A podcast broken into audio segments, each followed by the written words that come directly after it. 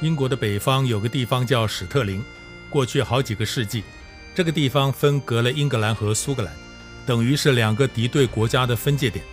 但是最终，它又成为了两个国家结合的连接点。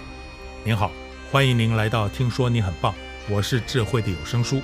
今天我们继续欧洲城堡的故事，英国的史特灵城堡。英国北部的福斯湾，在中世纪的时候叫做苏格兰海。它的东边面临北海，西边就是所谓的苏格兰高地。这个海湾很宽，难以穿越。想要到对面，就只能沿着岸边到顶端。大海湾缩减成小河流的地方，这个顶端就是史特灵。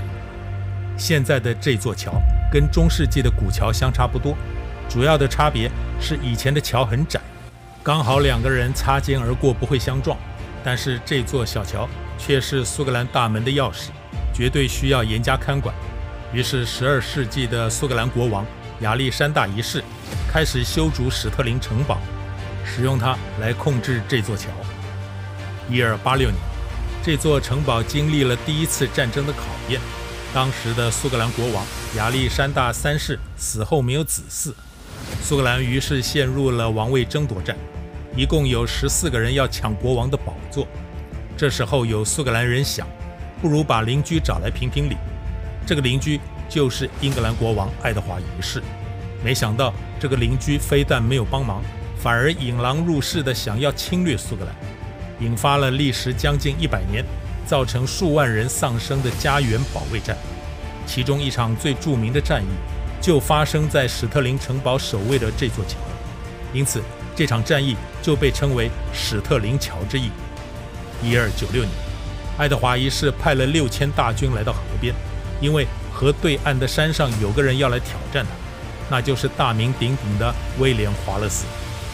英格兰的主力是高头大马的骑兵，而苏格兰却都是步兵。但是华勒斯说的不好听是不讲武德，说的好听是先发制人。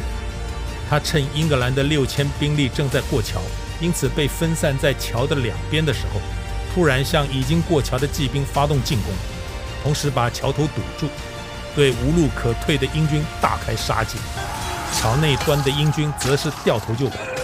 一名英军的将领被杀红了眼的苏格兰军队剥皮，还把他的皮分割作为战利品。据说华勒斯用其中的一块做成了他悬挂宝剑的腰带。对英军来说，这场战役是个奇耻大辱，他们损失了大半的军队。而且是败给了一群由乡野村夫组成的乌合之众，等于将史特灵城堡双手奉送给华勒斯。爱德华一世颜面无光，他决心加倍奉还。他花了好几年的时间追捕华勒斯，最后成功将他带到伦敦接受惨无人道的吊普分尸刑。不过这还不解气，一三零四年，爱德华一世御驾亲征。这次他带着中世纪最大、最恐怖的武器一起出征，十七座攻城投石机。爱德华一世竟然还为这些投石机准备了观众席，连皇后都在里面观赏攻城的震撼过程。里面最大的投石机还有个名字，你一定不相信，它的名字竟然叫战狼。战狼是史上最大的弹弓，它就在城墙外的空地上，由五十名木工花了三个月的时间打造而成。一三零四年七月，战狼完工了，可以发射划破天际的巨大石头。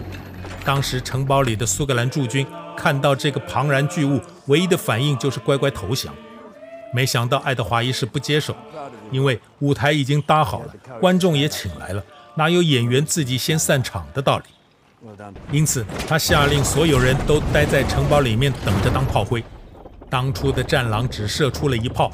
史特灵城堡的城楼就垮掉了，这下子史特灵城堡又到了英格兰人的手里。不过好景不长，三年后爱德华一世驾崩，他的儿子爱德华二世继位。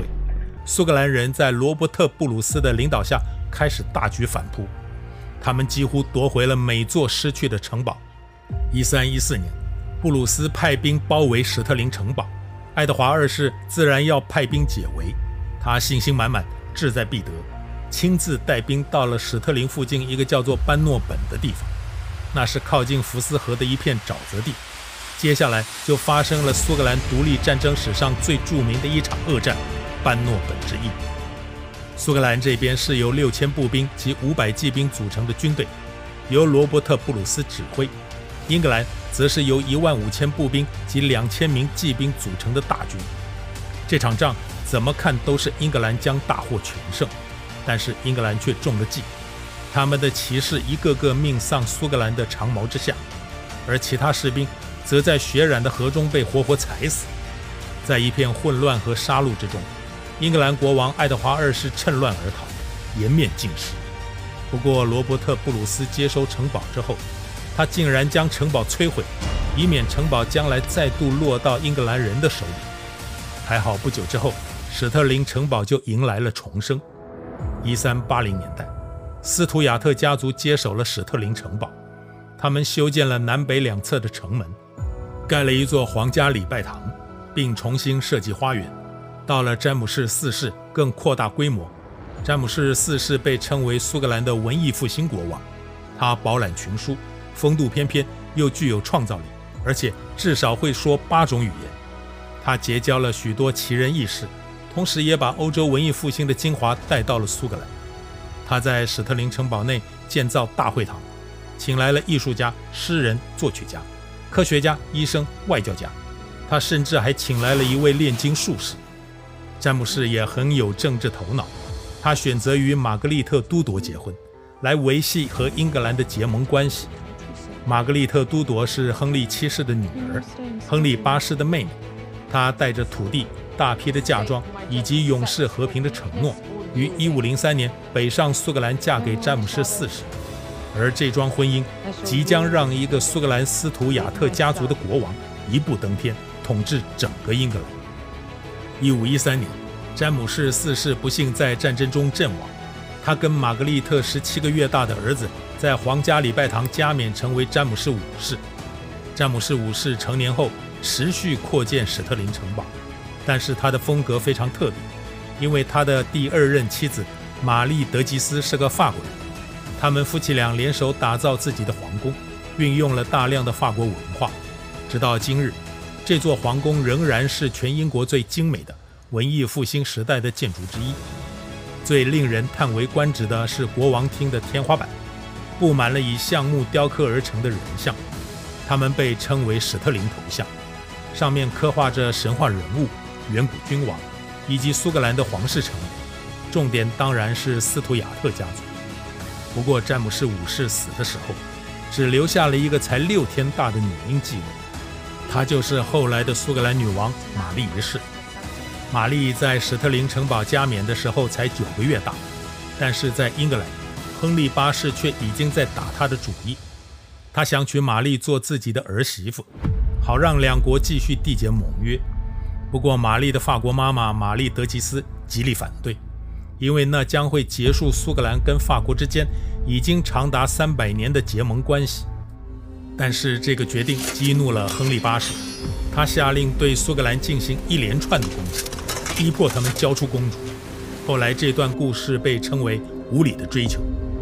为了小玛丽的安全，她在五岁的时候被送到了法国，并且在法国一住就是十三年，活活把亨利八世和他的儿子都熬死了。最后，玛丽嫁给了法国国王，只不过没几年，年纪轻轻就守寡的玛丽又回到了苏格兰。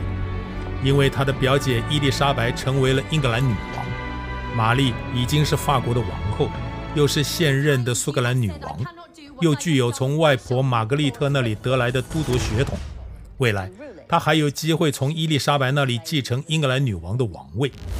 玛丽的野心不但大，而且还有很多人真心拥护她，因为对许多英格兰的天主教徒来说，伊丽莎白是她信奉新教的妈妈。安妮·博林这个异教徒的私生女，而信奉天主教的玛丽才够资格做正统的英格兰女王。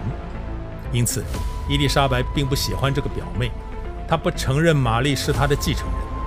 祸不单行的是，玛丽自己在苏格兰也遇到了麻烦，因为她回到苏格兰没多久，就嫁给了她的表亲达恩利勋爵亨利·斯图亚特。他是个有暴力倾向又爱惹麻烦的酒鬼。不过，他们还是有了孩子，玛丽生了个男孩来延续斯图亚特王朝，名字叫詹姆士。詹姆士六世生长在富裕豪华的史特灵城堡，但是他的双亲即将离他远去。他的父亲达恩利勋爵一丝不挂地死在一个花园里，嫌犯竟然是玛丽身边的贵族博斯威尔伯爵。就在博斯威尔被宣判无罪之后，还不到三个月，玛丽竟然又嫁给了他。街上的老百姓把玛丽画成一条人鱼，影射她是个买凶杀夫的妓女。玛丽被迫退位，将苏格兰王位传给她一岁大的孩子詹姆士六世。玛丽在政敌的逼迫下逃离苏格兰，她南下英格兰向她的表姐寻求庇护。不过伊丽莎白非但没有帮助玛丽夺回政权，反而将她囚禁起来。她被整整监禁了将近二十年，最后在一五八七年，被以企图推翻英格兰女王的罪名送上了断头台。不过人争不过天，伊丽莎白一世耗费大半辈子的心力来防止她的表妹苏格兰女王玛丽一世夺走她的王位。但是，一六零三年伊丽莎白过世之后，只有一个人有资格继位，那就是玛丽的儿子，苏格兰国王詹姆士六世。于是，他又成为了统治英格兰、苏格兰及爱尔兰的詹姆士一世。在詹姆士前往英格兰继承王位之后，史特灵城堡作为皇室宫廷的功能就渐渐消失了。在建成九百年后，史特灵城堡成为了独特的纪念馆。纪念他曾经分裂又结合的两个国家之间的历史，纪念威廉·华勒斯、苏格兰女王玛丽一世、罗伯特·布鲁斯这些历史名人，以及詹姆士六世，史上第一位一统英格兰、苏格兰和爱尔兰的国王。我是智慧的有声书，为您讲述欧洲城堡的故事。英国的史特灵城堡。听说你很棒，是一个有趣、有料、有意义的有声杂志。为您不定期的分享我们的心得、发现与故事，下期更精彩。